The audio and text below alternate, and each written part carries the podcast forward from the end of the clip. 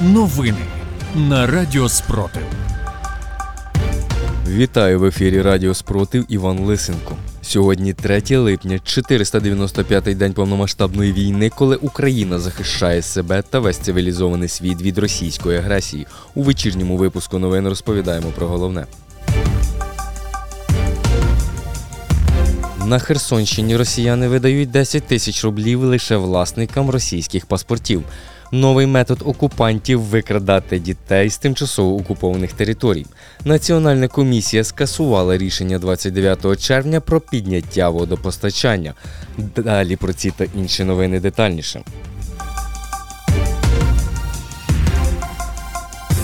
Станом на 3 липня зафіксовано 4 прильоти БПЛА типу Шахет-136 по центру міста Суми Сумської області. Внаслідок влучення пошкоджено адміністративну будівлю та два багатоквартирних житлових будинки. За попередньою інформацією, 16 людей отримали поранення, одна загинула. Повідомляє Сумська обласна військова адміністрація у Фейсбук.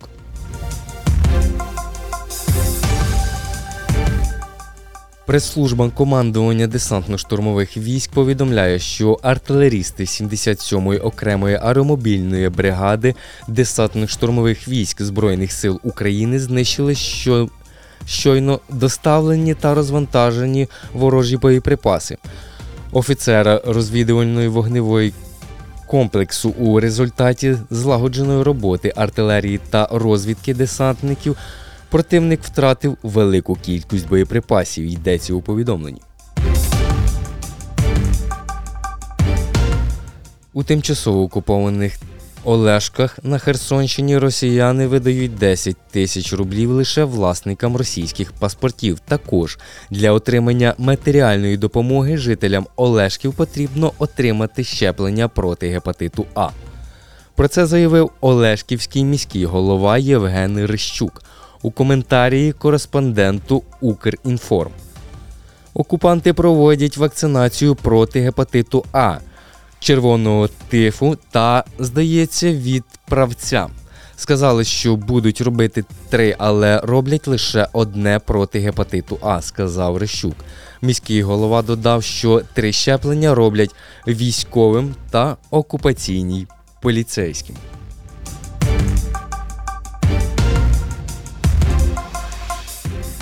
Російський центр виборчком може відкласти вибори на тимчасово окупованих територіях України, якщо ситуація там погіршиться, заявила голова ЦВК Російської Федерації Єлена Памфілова.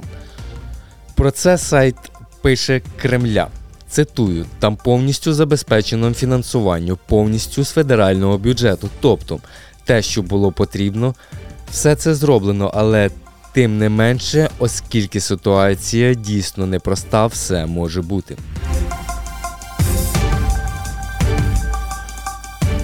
Окупаційні адміністрації за допомогою телеграм-каналів, які націлені на аудиторію тимчасово окупованих територій Херсонщини, просувають цілеспрямовані месенджі для ведення в оману місцевого населення щодо загрози для дітей на території України. Зокрема, наголошується, що російське керівництво не рекомендує батькам відправляти своїх дітей на підконтрольні українській владі території, оскільки в подальшому є ризик відправити цих дітей за кордон як потенційних кандидатів у донори органів. Поряд з цим виїзд дітей у Росію через програму таборів «Ми діти війни висвітлює виключно позитивно та із закликами розширення участі в аналогічних програмах. Таким чином, російське військове політичне керівництво прагне збільшити обсяги незаконного вивезення українських дітей з тимчасово окупованих територій півдня України на територію Російської Федерації для подальшого незаконного усиновлення, повідомляє Центр національного спротиву.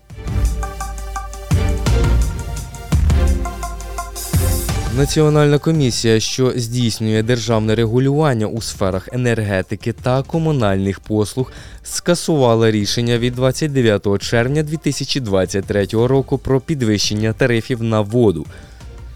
Відповідне рішення ухвалили на Сьогоднішньому заході ухвалили всі члени комісії одноголосно повідомляється на сайті НКРКП.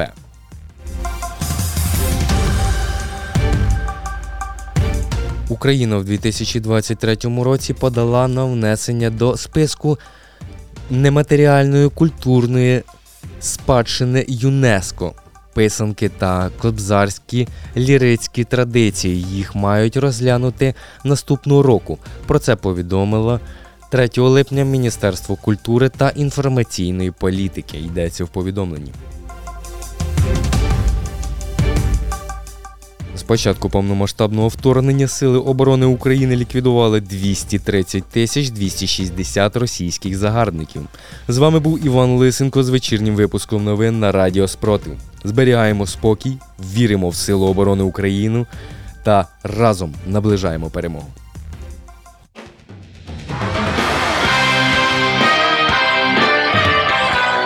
Радіо Спротив.